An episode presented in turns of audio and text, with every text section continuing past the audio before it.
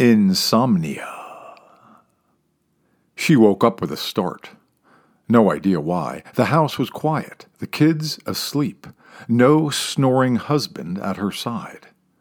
She had installed the blackout curtains as per the NPR podcast that had insisted a good night's sleep demanded total darkness. But here she was, awake. Sound asleep one second and wide awake the next. Cautiously, she let one eye open, just a crack. No sign of dawn, though those curtains make it tough to tell. And so she did what every article she had read about sleep told her not to do. She glanced at the clock, at the bright orange digital numbers glowing unmercifully on the bedside stand. 233. Fuck, she muttered right out loud. She did the calculations. Into bed just before 11, light out at 11:15, asleep by around 11:30, and now awake, wide awake, just 3 hours later. 4 hours until the alarm goes off. She sighs wonders how long she'll be awake this time. An hour? Two hours? Longer? Is she done with sleep for the night? It wouldn't be the first time. Three stinking hours. Is that it? Is she going to have to function all day on three measly hours of sleep? The possibility sets in motion the long and relentless list of stuff she needs to do come morning.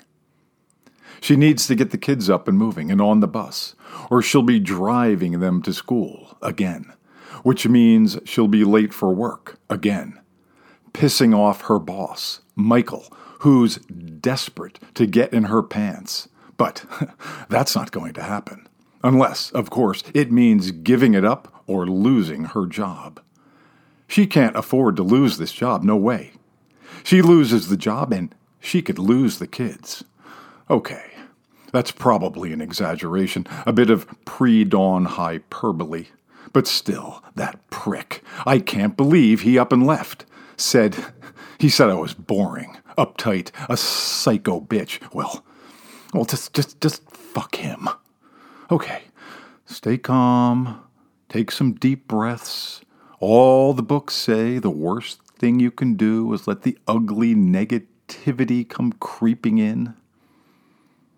She gets up, goes down the hall, pees, finishes, doesn't move, just sits there, head in hands, thinking, wondering if she's been giving the kids too many hot dogs, too much Kraft mac and cheese, too many cokes, too much ultra processed crapola. Are they are they are they pre-diabetic and she doesn't even know it yet? She sighs finally wipes, flushes, goes back to bed, thinks about turning on the light, reading for a while. But she hates the book she's been plowing through for weeks, some jive about a lunatic woman who kills her philandering husband and makes it look like his lover did it. She'd she'd like to kill him, the asshole. But he is after all, the father of her children. And yeah, I, I guess I guess I could have given in a bit more, maybe maybe compromised a bit, you know, given an inch. But but what did he ever give? He never gave anything but shit. Oh, there's that noise again, coming from the basement, the furnace. Something with the damn furnace. She called him about it. He told her to call the heating company. She called. The woman asked if it was an emergency. She said, Well, I guess not. I guess it's not an emergency. I mean, you know, it's it's making heat, but it's also making lots and lots of weird noise. The woman audibly sighed and said someone would be out to have a look at it in a week or two. So, so what? What if the furnace breaks in the middle of the night, a freezing cold night? What if some Looney Tune breaks into the house? What if the car breaks, doesn't start in the morning? What what if, what if some demented loser with an AK 47 breaks into the school and shoots up the classroom and kills the kids? What if what if the ozone's broken and it's just going to get hotter and hotter and hotter until our blood boils and we and we burst? What if what, what, if, what if Trump gets elected again? What if, what if Patsy gets raped and pregnant and can't get an abortion and she hasn't even graduated from high school yet? What if, what if Putin goes batshit crazy and launches an atom bomb at us? What if, what if, what if nobody ever makes love to me again? Ever? What if that sweetener in the diet soda I've been drinking for like the last 15 years really does cause cancer? And what if what if I'm not really fit to be a mother? What if the kids wind up hating me? What if I never ever get a decent night's sleep again? Will I go mad? Will I will I wind up in an institution in a padded room drooling on myself? Good God. Does life even have any meaning? She turns on the light, picks up the book, Revenge, reads a few pages, does not retain a word of it. She wants to call him. A very bad idea. Still, she picks up the phone. All the articles say not to leave your phone next to the bed when you retire for the night. Leave the phone downstairs, charging. Leave it be for the next eight hours. Prove to yourself you're not absolutely 100% addicted to the damn thing. She taps on the screen. It lights up in a nanosecond, instant gratification. Sort of.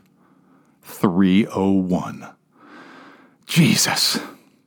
There's a text from her sister, sent at 11:34. They'd been texting on and off all evening, complaining about the crappy men in their lives, husbands, ex-husbands, boyfriends, bosses, husbands of friends who had the audacity to make passes at them practically right in front of their wives.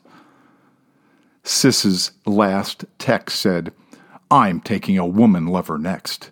Maybe I can find happiness there. She starts to text back, but stops. Doesn't want her sister to know she's awake and on her phone at 3 o'clock in the morning. She plays Wordle. Starts with peace. It takes her four tries. The answer is stomp. She puts down the phone, turns off the light, tries that Buddhist thing she read about where you only allow one good positive thought into your consciousness. It takes her a while to come up with one good, positive thought. Finally, she hits on that time when her dad took her to the beach for the day. Just the two of them.